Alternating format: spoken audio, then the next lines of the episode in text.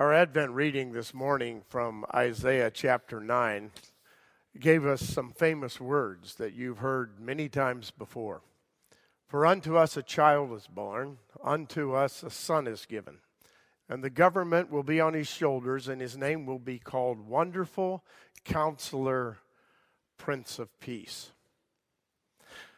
Advance many hundreds of years later and the shepherds are on the hillside, and they hear another announcement concerning peace. And the announcement concerning peace, just like the previous one in Isaiah chapter 9, is very familiar to you. Glory to God in the highest, and on earth peace, goodwill towards man. But did you ever wonder who the shepherds were? We don't know. Did you ever wonder what happened to them after they heard the announcement? Besides going to the manger, we don't know. Did you ever wonder what the shepherds heard? Well, you say that's pretty obvious. They just heard those words Glory to God in the highest, and on earth peace.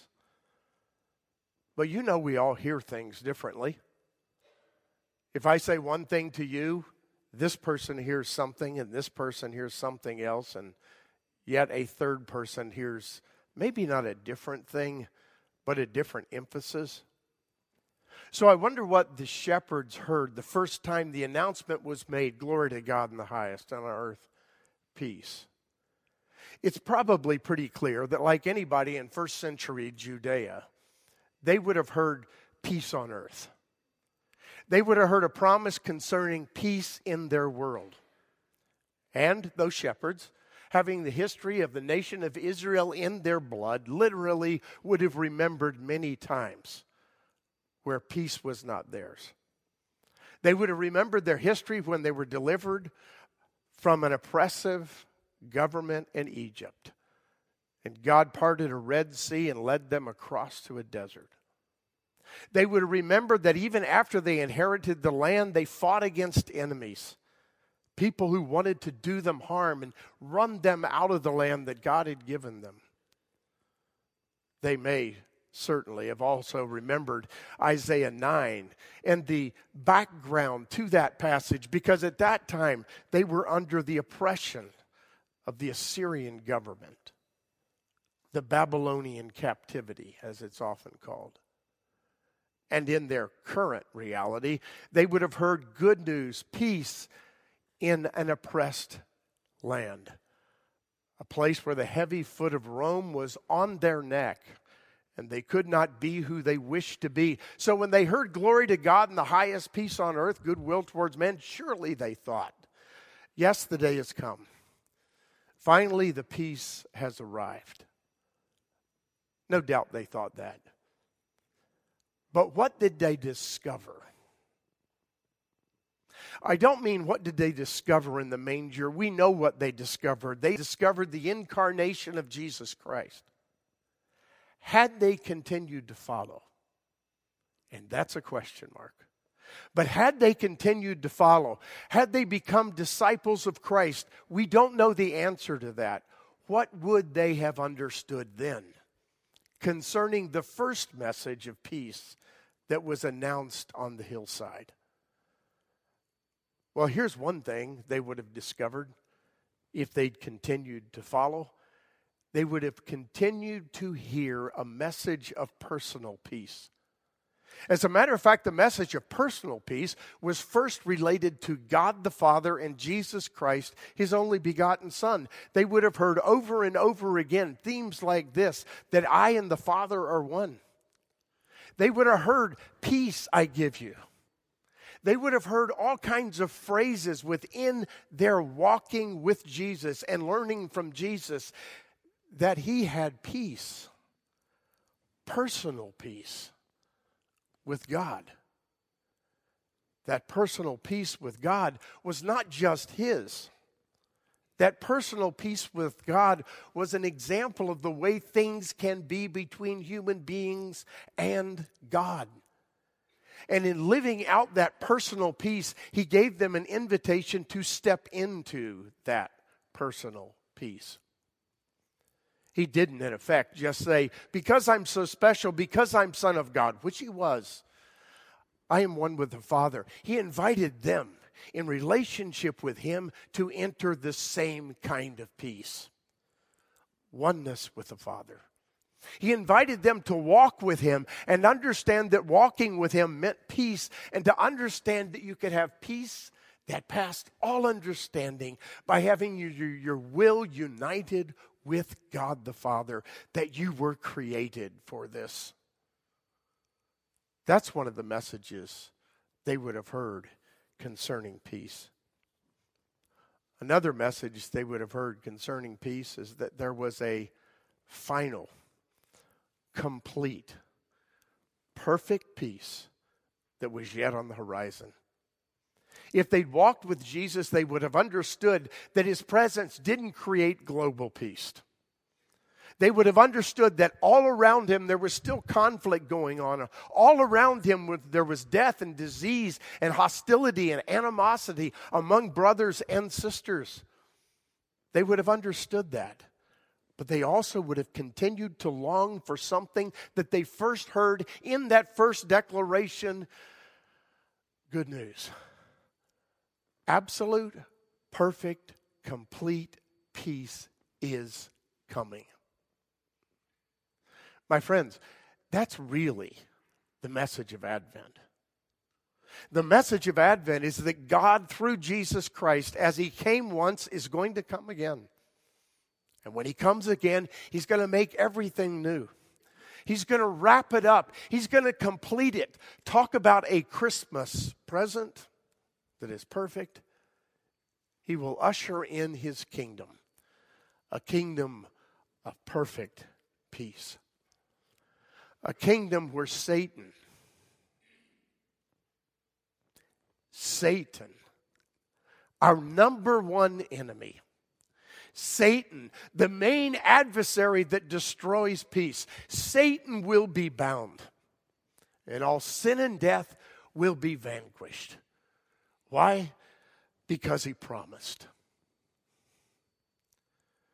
Sometimes around Christmas, we hear the word peace, and our hearts stir within us, if only momentarily. And then a real world creeps in. And we know that within our family there's tremendous conflict. We realize that within a worshiping community, there's conflict. We know that hostility exists all around our world, and we say, Where is the peace? We could say that this longing for peace is just a part of our human nature.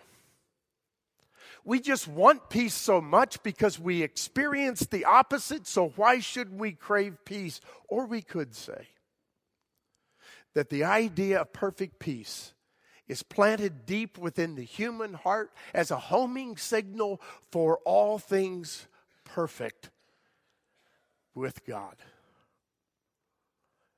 You could be skeptical and suggest it's just a coping mechanism. Or you could believe, like I do, that it's planted deep within your being by God. And if you do believe that, even when peace is not on your doorstep, you must, my friends, believe in Jesus, the giver of peace. So that in these moments, whatever your chaos, you can experience the peace of God. And in those moments where you experience deep, satisfying peace, you remember that final, complete peace is yet to come. I think we, we need the message over and over again because we need to remember. Eugene Peterson, many years ago, wrote these words I am ever and always a stranger to grace. If you know anything about Eugene Peterson, it almost seems like those words aren't true. He wasn't a stranger to grace. He preached it over and over and over again. Few things characterize his ministry more than grace and peace. But he said that. Even I am ever always a stranger to grace. And he said, I need this annual angel visitation to know that the virgin conceives and God is with us. We need it over and over again. Why? So that we can follow the Savior and experience peace. Why? So we can believe the promise once again and know it's true and not a fantasy. Why? So we can practice peace. Peace, you know, is not a static reality. Peace is an active reality. So, in our world, no matter where we are or what our influence, we have the opportunity to bring peace to it. And finally, we can pray for peace. Thy kingdom come, thy will be done on earth, just like it is in heaven.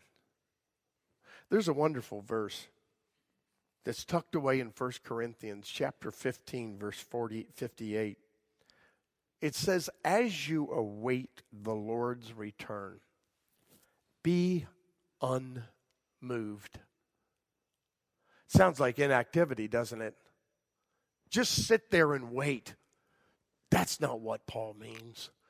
We know Paul well enough to mean that it's an active peace as you await, be busy about the activity of peace. As you await, be busy about pronouncing peace. As you await, allow the peace of God to be yours because you know that someday, finally, it's all going to be complete in the goodness of Jesus Christ our Lord.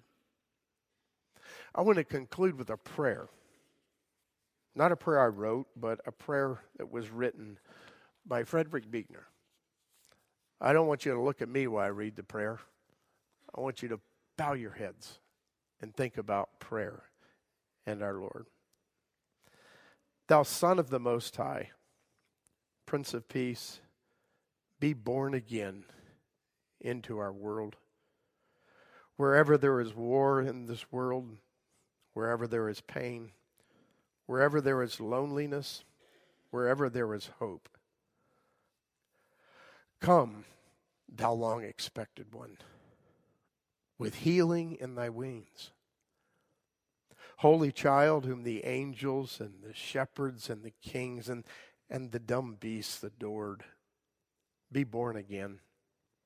Wherever there is boredom, wherever there is fear or failure, wherever there's temptation too strong to resist, wherever there is bitterness of heart, come, thou blessed one, with healing in thy wings.